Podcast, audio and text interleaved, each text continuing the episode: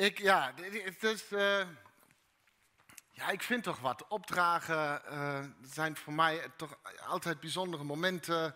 En, en ergens is het zo'n ja, zo'n Lion King moment. Hè? Zo'n zo koning, ja, Mufasa. Ja, ja uh, dat is zo'n moment dat je je kind omhoog houdt en je, je zegt als het ware, kijk God, hè, daar, daar is die, hebben wij gemaakt. Iedereen vertelde ons, zwangerschap duurt negen maanden, bij ons duurt het tien jaar. Maar, net een olifant zeg maar, maar daar is die. Daar is die, hebben wij gemaakt en hij is klaar voor, voor uw zegen. En, en, en terwijl we het kind dan zo aan, aan God en gemeente presenteren, dan, dan speelt in de achtergrond de Circle of Life. Ergens Elton John zitten. Ja, ik, heb, ik zie het helemaal voor me, de Circle of Life. De cirkel van het leven. En ik vind dit een fascinerende gedachte, de Circle of Life. Um, want ik wil er graag een paar dingen over delen. In het leven denken we vaak dat dat alles lineair is. Lineair. het, uh, uh, een, een, een, rechte lijn die, die ergens begint en, en straks daarheen gaat. En daar gaan we meestal soort van in een rechte lijn naartoe. En, en ergens klopt dit ook, omdat momenten vergaan en nieuwe volgen erop. We beleven tijd lineair. Het een komt na het ander. Er zit een bepaalde continuering in het leven. Maar op een heel ander niveau kent het leven ook wederkerende aspecten, als het ware. De circle of life. En, en dit andere niveau, dat, dat wil ik met, met jullie verkennen vandaag. En laten we samen even een, een bijzonder bemoedigende tekst lezen, die hier alles mee te maken heeft, uit Jeremia 30 vanaf vers 12. Daar lezen we. Dit zegt de Heer, ongeneeslijk zijn je wonden, niet te helen is je letsel. Bemoedigend. Geen mens verzorgt je zweren, je wonden groeien nooit meer dicht, je minnaars zijn je vergeten. Ze kijken niet meer naar je om. Ik, ik was het die je sloeg als een vijand. Ik heb je meedogenloos gestraft om je vele wandaden, om je talloze zonden. Wat klaag je nu over je letsel, je dodelijke wonden? Om je vele wandaden, om je talloze zonden heb ik je dit aangedaan. Maar wie jou verslonden, worden zelf verslonden. Al je vijanden gaan zelf in ballingschap. Elk volk dat jou plunderde, wordt zelf geplunderd. Ik maak ieder, ik maak ieder die naar buiten zocht, zelf tot buit. Weet dat ik je zal genezen. Ik zal je wonden helen, spreekt de Heer. Ook al noemt men je verworpene en zegt men, men naar Zion, kijken we niet meer om. Nou, de, de profeet Jeremia spreekt hier tegen het volk Israël um, in een tijd dat, dat Israël gebroken is. Uh, uh, ooit waren ze geroepen, hè, de, de, roeping van Abraham, ze waren geroepen, gezegend om een zegen te zijn. Uh, om een wereld in ballingschap terug te leiden in de relatie met God. Uh, het probleem was alleen dat ze zelf in ballingschap terecht waren gekomen. En, en, en, en een heleboel later zien we weer een, een, een redder verschijnen die het volk uit, uit ballingschap leidt. We kennen dat om uh, aan armen het goede nieuws te brengen, om aan gevangenen hun vrijlating bekend te maken en aan blinden het herstel van hun zicht, om onderdrukten hun vrijheid te geven, om een genadejaar van de Heer uit te roepen. En, en, en het is deze reddingspoging, deze nieuwe reddingspoging, die, die verstoorde gewoon de boel. Want Israël gelooft ook dus dat alles lineair is. Dus van hier naar daar. En het begin was voor hen het begin was voor hen uh, de schepping en in een, rechte lijn zou het dus door moeten gaan naar de opstanding der doden de, en het laatste oordeel en klaar. Dat was hun idee van deze lineaire geschiedenis. Maar met, met, met Jezus en, en de kruisiging en opstanding en de, en de komst van de Heilige Geest en, en de, de, de, opkomst van de kerk werd dus deze rechte lijn uh, enorm uh, verstoord die ze zo voor zichzelf hadden uitgestippeld. Maar te midden van deze rechtlijnige geschiedenis zien we dus in de geschiedenis van Israël ook de circle of life. Ik vind het moet even stilstaan bij het feit dat mijn eigen kind is wat me nu stoort. Mooi. bij hem zeg ik er wat van, bij jullie kinderen niet, maar dan weet je wat ik ervan denk. nee hoor. De circle of life zien we ook terug in de geschiedenis van het volk Israël. Um, er zat dus een bepaalde herhaling in hun, in hun geschiedenis als volk van God. En deels was het een vicieuze cirkel. Ze beweegden zich herhaaldelijk in, herhaaldelijk in vier opeenvolgende omstandigheden. En Dr. Scott Daniels, uh, uh, uh, mijn grote theologische held, omschrijft deze als volgt. hier heb je dan land, koninkrijk, verdeeldheid, ballingschap. Voor, voor iedereen thuis, land, koninkrijk, verdeeldheid, ballingschap. Nee, andersom, ja. Um, en vanuit ballingschap begint de cirkel weer opnieuw. In, in de Bijbel begint deze cirkel, um, uh, begint hun circulaire geschiedenis met, met ballingschap in Egypte. We gaan even heel snel, heel rap even door het hele Oude Testament. Ja? Dus het begint in Egypte en dan is er een Mozes en let my people go. En er wordt een beweging richting land in gang gezet. En, en belangrijke leiders in deze tijd waren dus een Mozes en ook een, een Jozua. En ze waren de twee helden in deze tijd. En het zijn krachtige verhalen van, van Mozes en Jozua. Moeten zich iets voorstellen wat niet bestaat. Ze trekken met het hele dus de woestijn in en ze weten dat God beloofde om hun een natie te maken. Maar er is helemaal nog geen natie. Dus ze moeten allerlei dingen bedenken terwijl ze zo onderweg zijn. Eh, ze, ontdekken de, zo ontdekken ze dus de wet, ze ontdekken Gods bedoelingen, ze ontdekken de richting die God hen opstuurt. En, en Mozes en Jozua zijn, zijn dus sterke leiders die proberen het volk af te houden van, van en hen te wijzen op een God die ze dus net beginnen te ervaren in hun bestaan. En, en dit is gewoon een geweldige tijd. Fantastische tijd. God die zegt, wees sterk en moedig en je kunt het. En het was zeker een moeilijke tijd, maar het was geweldig. En uiteindelijk komen ze dan in, in het land terecht. Het beloofde land. En, en, en, daar bewegen ze uiteindelijk richting koninkrijk. Maar in het begin van deze fase um, staan andere leiders op, zoals een Gideon of, of Samuel. Het zijn leiders die het volk helpen in een tijd dat ze langzaam een, een, een natie aan het worden zijn. Het is, een tijd, het is de tijd van de rechters. Het, het volk betrekt het land, maar er zijn ook andere volken daar. Dus ze hebben hulp nodig in het worden van een natie die, die niet zo is als de andere volken. En, en God komt ook in deze tijd op krachtige manieren opdagen. Hè? En we, we, kennen het verhaal van Gideon die het zeg maar wint van, met 300 man van, van, uh, van 135.000 Midianieten. Uh, en in die tijd waren het uh, een Gideon en Simon en Barak en Jefta en Deborah en, en, en Samuel die deze krachtige aanwezigheid van, van God vertegenwoordigden. En het, en het was een geweldige tijd. En dan komen we in, in die tijd van de koningen terecht, koninkrijk. dit zijn de, de beste, de vette jaren, als het ware, voor het volk. Mannen zoals Saul, David en, en, en Salomo maken hun debuut.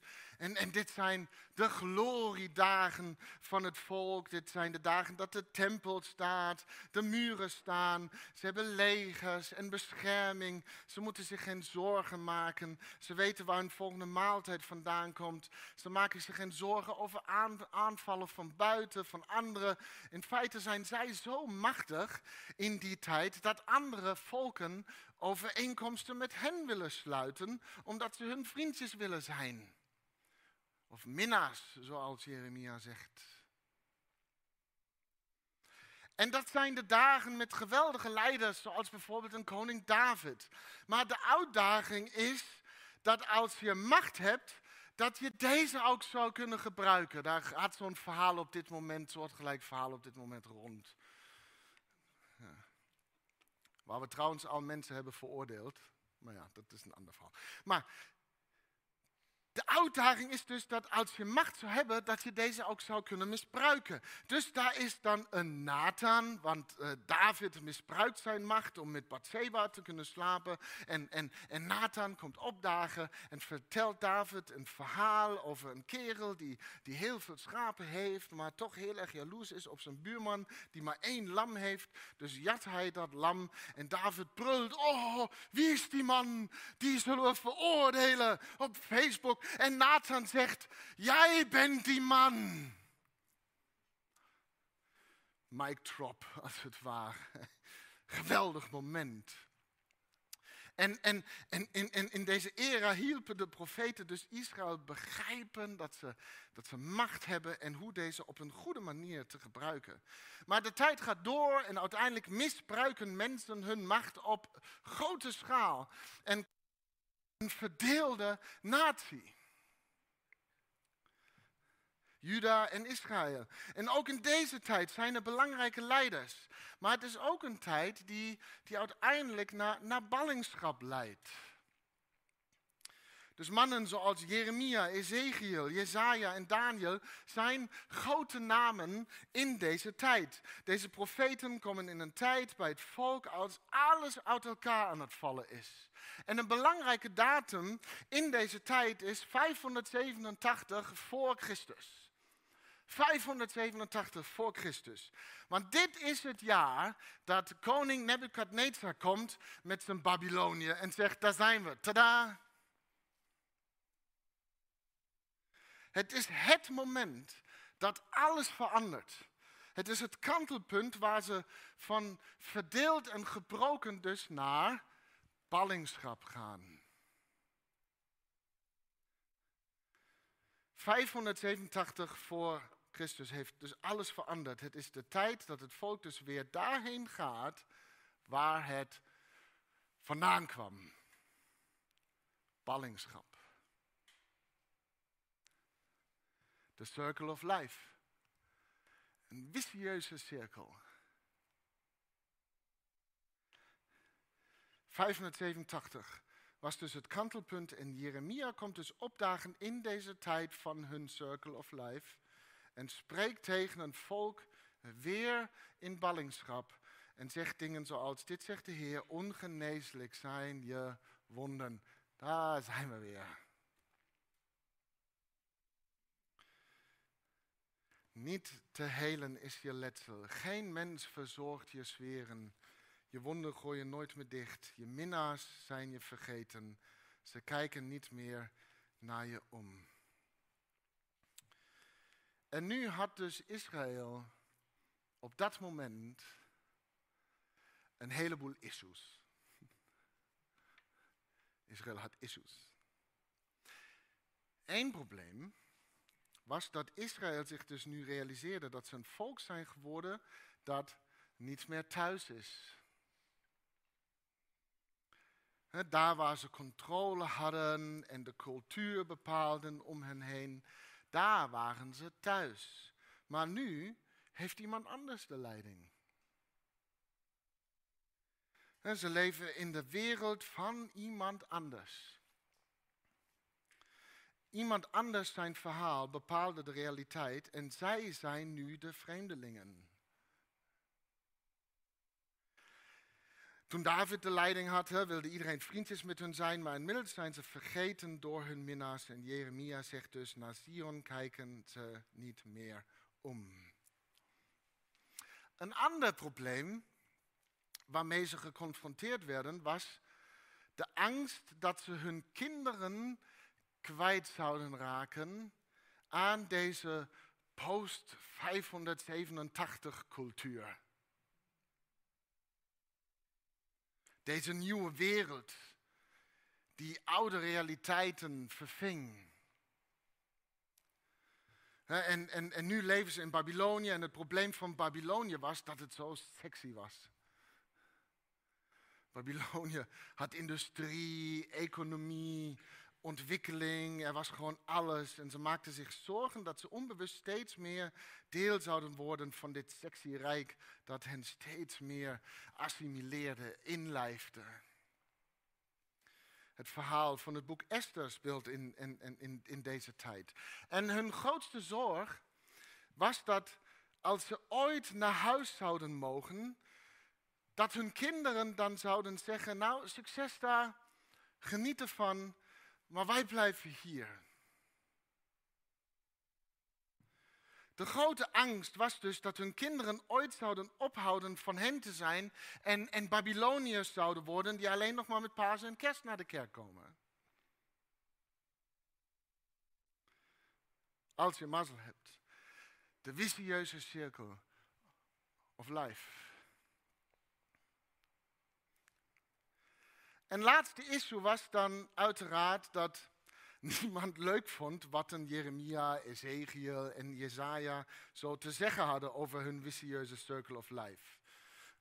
Jeremia zegt tegen hen, luister, als we naar een volgende fase willen waar God ons wil hebben, ja, dan moeten we ons realiseren dat het hier met ons gedaan is. Dat het afgelopen is. Onze wond ongeneeslijk is. Dat er geen herstel is. Jeremia zegt er is geen manier om terug te gaan naar happy clappy. En Jeremia, Jeremia daagde het volk uit dus om het verleden los te laten, het als het ware vrij te laten. ze, ze moeten huilen en treuren en rouwen dat datgene wat er ooit was niet meer terug kan komen. Het is voorbij. En, en daarom werd Jeremia constant de stad uitgezet.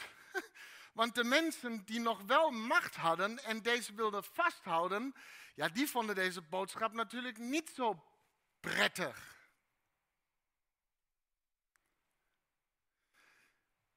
Maar dit is de circle of life. Tijd wordt zeker lineair beleefd, maar geschiedenis is vaak circulair. Het blijft als het ware rondjes draaien. Het, het, volk van God ging dus van ballingschap naar land, naar koningschap, naar verdeeldheid, naar ballingschap, naar land, naar koningschap, naar verdeeldheid, naar ballingschap. En andere leiders komen langs, zoals Esra, die hen uit Babylonië leidt, Nehemia, die de muren weer ging opbouwen en vele meer. Vanaf het begin van deze lineaire geschiedenis draaien de kinderen van God dus rondjes. Trouwens, tot vandaag. Tot vandaag. persoonlijk hou ik heel erg veel van het karakter van dat deel met een club mensen die zich de woestijn instort. dat zou ik ook willen, gewoon prullend op pad.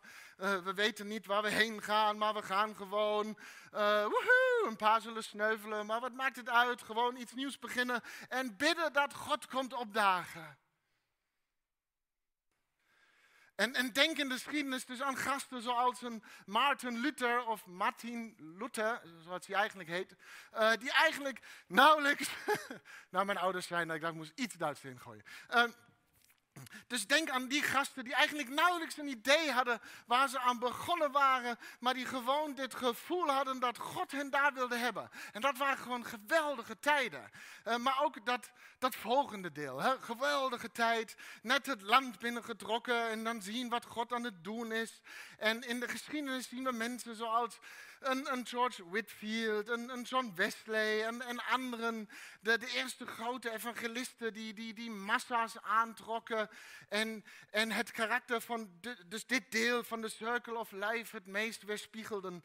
Uh, en er heerste dit extreme optimisme, dit gevoel dat God iets aan het doen is, dat genade triomfeert, wonderen gebeuren. En, en mensen waren helemaal enthousiast over wat er allemaal gebeurde met, met allerlei heiligingsbewegingen, opwekkingen die ons vervolgens naar, naar onze tijd leiden. En, en daar zien we dan onder andere een, een Billy Graham. En ik zoek naar een grote Nederlandse evangelist, Henk Pinnendijk. Nou, zeggen we, hij is het nu. Oké? Ja, gewoon een tijd van massale opwekkingsdiensten en, en grote evangelisatieacties. Het was ook de tijd van de Youth for Christ koffiebars, die sommigen zich nog goed kunnen herinneren. Alles was gevestigd. De kerk stond als een huis. Cultuur en geloof stonden naast elkaar. En er was dus eigenlijk geen echte noodzaak om iets voor het eerste te verkondigen, want iedereen, bijna iedereen, was er al bekend mee. Maar het was nodig dat er weer opwekking kwam van datgene wat ze al wisten. Dus grote arena's werden gevuld met mensen die soort van het verhaal kenden. En hun werd verteld, hé, hey, je kent het verhaal al, maar je leeft het niet bijzonder goed. Dus laten we maar 15 versen zingen van, Heer, kom tot u. En dan kom je, oké? Dat, dat, was het idee. Uh, het was de tijd dat ook deze kerk had groeide. Het was ook de tijd, we nodigden mensen uit die het ergens al wisten, maar even een, een opwekking nodig hadden. En het was de tijd dus dat de altaren gloeiden op zondag. En, en het was gewoon een geweldige tijd. En ik denk erover na en ik vraag me af, waar zitten we dan nu dan?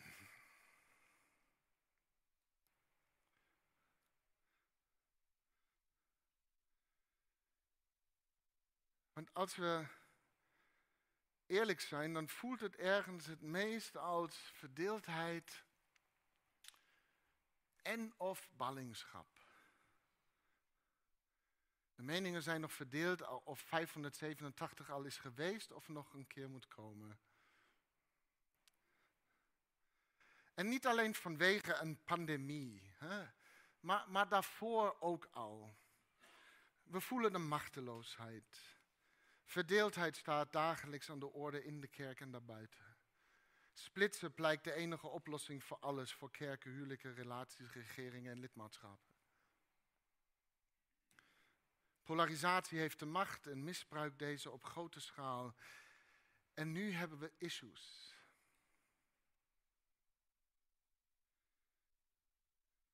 Onder andere voelen we met toenemende mate ons een vervreemde club mensen worden met een ouderwets geloof in deze wereld.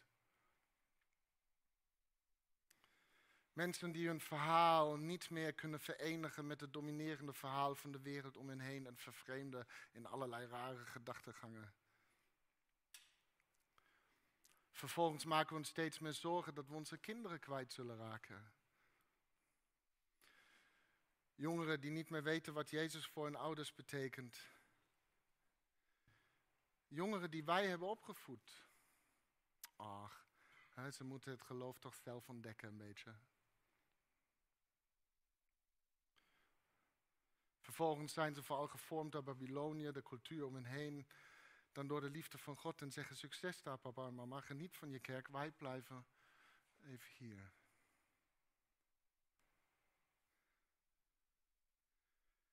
En dan het echt moeilijke gedeelte. Volgens mij zitten we ook in een tijd waar veel van wat we doen treuren is. Weet je nog hoe het toen was? Die geweldige tijd. Vroeger.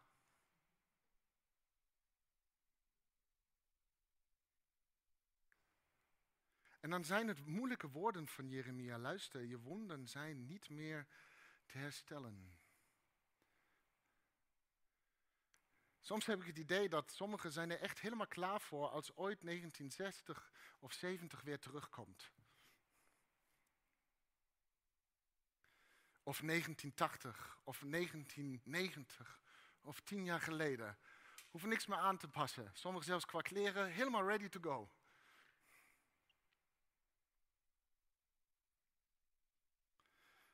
Maar het gaat niet gebeuren.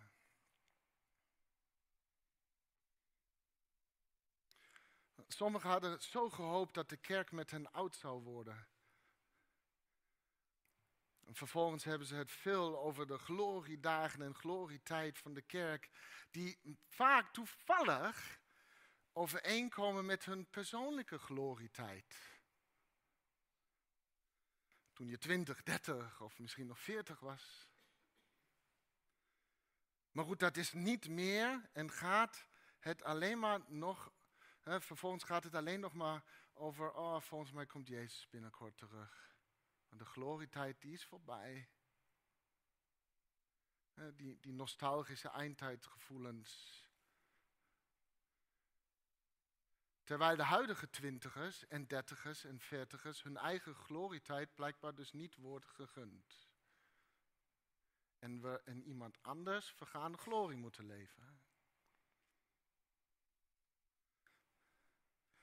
Dus deel van wat de kerk vandaag moet doen, wat trouwens de reden is waarom profeten in die tijd regelmatig de stad werden uitgezet en predikanten in deze tijd uit hun kerken, is zeggen dat je de God van de vergaande glorie kunt herdenken, maar dat je veel van de dingen die ooit waren, zoals Jeremia zegt, los zult moeten laten, omdat je wonden ongeneeslijk zijn.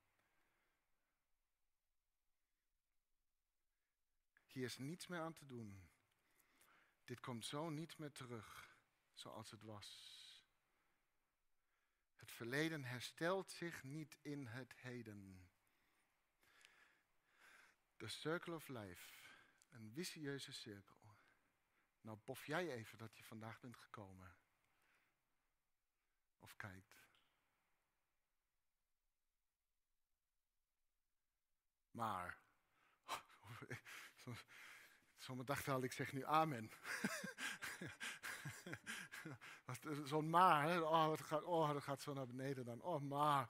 En nu komen we zo langzaam bij het goede nieuws, want daar gaan we toch meestal over in de kerk. Want wat als de circle of life in, in Gods realiteit helemaal geen vicieuze cirkel is? Zo ervaren we het vaak. Maar wat als? Huh? Maar, oh, daar is die. Maar wie jou verslonden, worden zelf verslonden. Al je vijanden gaan zelf in ballingschap. Elk volk dat jou plunderde, wordt zelf geplunderd. Ik maak ieder die naar buit zocht, zelf tot buit. Weet dat ik je zal genezen. Ik zal je wonden helen, spreekt eh, de Heer. Ook al noemt men je verworpene en zegt men naar Zion kijken we niet meer om. En ik weet het, want ik heb het ook. Het lijkt niet onze meest favoriete tijd. Het lijkt niet onze meest favoriete tijd, want het voelt vervreemd. Het is moeilijk om onze kinderen erbij te houden. Het is moeilijk om het verleden los te laten. Maar als wij niet kunnen ophouden te proberen ons heden te fixen met een verlangen naar het verleden, zullen nooit de heling vinden die enkel en alleen ligt in een streven naar Gods toekomst. Want in Gods realiteit is de circle of life, wat mij betreft, nooit een vicieuze cirkel, maar een victorieuze cirkel. En als ik dat durf te geloven, als ik dit durf te geloven, dan is, eigenlijk juist, dan is dit eigenlijk juist mijn favoriete tijd. Het is mijn favoriete tijd. Het, het, het, het is het als jij durft te geloven. want het is een tijd waar, waar alles vloeibaar is. Ik weet niet of jullie dat hebben gemerkt. Alles is vloeibaar. opeens, ik krijg nooit meer mails over, we zingen zo weinig opwekking, 400 hubbelen, weet ik veel. Maar ik krijg mails dat mensen zeggen, ik ben zo blij dat we nog kunnen zingen. Weet je nog vroeger, toen we echte problemen hadden? Oh, alles is vloeibaar geworden. alles is een beetje uh, vergeviger, geworden, meestal. Ehm, we, we, we storten ons dus als het ware de woestijn in en mogen ons iets voorstellen wat nog niet is. En we mogen ons alles voorstellen wat het zou kunnen worden. Het, alles is van zijn vastgeroeste fundamenten gescheurd. Alles is bewegelijk en kan alle kanten opgaan. En hier hebben generaties altijd om gebeden in hun koffiebars. Dat er ruimte zou ontstaan voor God. Hier hebben altijd naar verlangd dat er bewegingsvrijheid zou komen in de dingen waar de rigiditeit, rigiditeit, rigiditeit je weet wel, uh, uh, van out. ja, daar hebben we altijd naar verlangd. Wilden we het zo? Nou, nee, want we wilden uiteraard dat de lijn zich lekker zou voortzetten en ik uh, mijn super bootcutbroeken nog aan kan houden. Dat, de geweldigheid van 1970 en 1980 en 1990, waar we hier en daar misschien wat moeten bijschaven, maar, en de rest weet iedereen waar het over gaat, dat het zo zou gaan, dat wilden we natuurlijk niet. Maar het kwam toch even anders en dat is rouwen. Maar zalig de treurenden, want als ze dat doen, kunnen ze verder.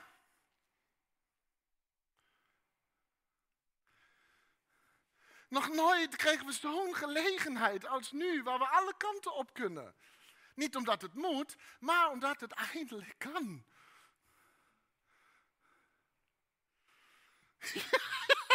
Ja, juist.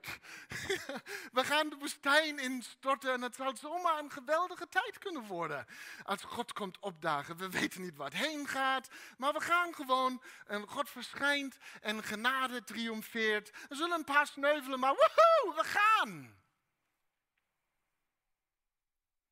En we kunnen blijven hangen, weet je, in, in, in de vicieuze cirkel. Of we kiezen voor het geloof in een victorieuze circle of life. En we kunnen blijven hangen in de ballingschap van het verleden. Of we storten ons de woestijn in met een extreem optimisme. Want iedereen heeft recht op zijn eigen vroeger.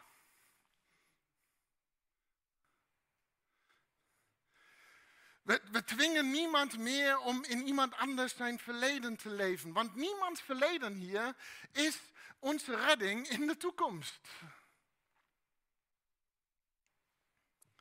Maar het leven dus in de victorieuze circle of life van Gods realiteit is waar we een nieuw Jeruzalem zien neerdalen. De victorieuze circle of life. De, de koning der koningen op de troon zit van een koninkrijk dat al hier is. In ons, in ons. En zegt Sion, je wonden zijn ongeneeslijk ziek. Maar zie, kijk, open je ogen voor deze nieuwe werkelijkheid. Want een nieuw koninkrijk is al aangebroken. En velen leggen zichzelf een ballingschap op en doen wat Psalm 137 zegt. Aan de rivieren van Babel, daar zaten wij en treurden en dachten aan Sion. Aan vroeger. Maar, maar weet je, mag ik heel eerlijk met jullie zijn? Ja, eh, ik ben dit nostalgische pessimisme een beetje zat. Om het maar heel genuanceerd te zeggen. Ik ben het zat, want het brengt ons maar naar één plek, namelijk naar zijn voorspelling. Als pessimisme alles is wat je het veld geeft, zoals Ed nu zou zeggen, dan is negativiteit ook wat je zal krijgen van het veld. En mensen zitten daar zo in vast. En, toen ik die blessing heb geschreven en heb gezegd, ik geloof niet in het kwaad. En mensen niet verder hebben gelezen naar de tweede zin, hebben zich voor nou heel kwaad gemaakt. En dat ze dan ook verder ging kijken wat ze zo allemaal nog posten op social media. En toen ik dat zo zag en las, dacht ik van ja, als ik hun kwaad afpak, hebben ze ook niks meer te doen.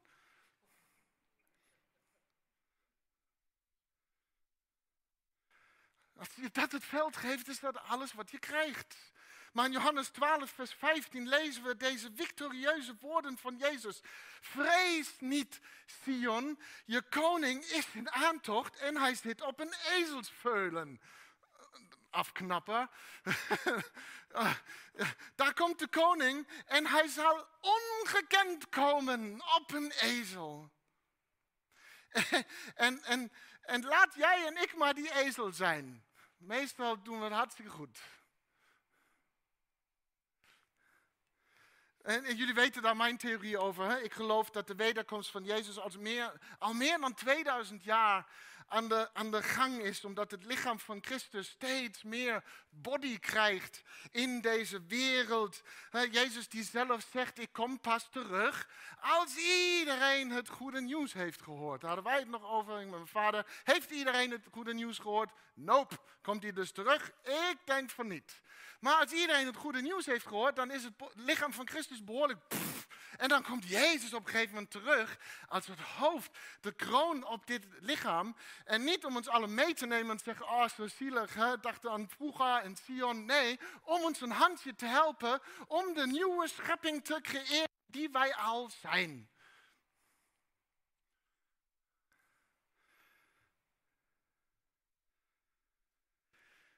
Dus Gods genade triomfeert altijd en heeft dus elke ballingschap een einde. De victorieuze cirkel of life. Het goede nieuws voor ons is dat God te veel van ons houdt om je glorierijk verleden of een heden in, in ballingschap het einde van het verhaal te laten zijn. We zijn dus uitgenodigd om te bewegen in een victorieuze circle of life. En daar draait het om in het leven met God. Dus draai er niet langer omheen. Weet dat ik je zal genezen. Ik zal je wonden helen, spreekt de Heer. Amen. Amen.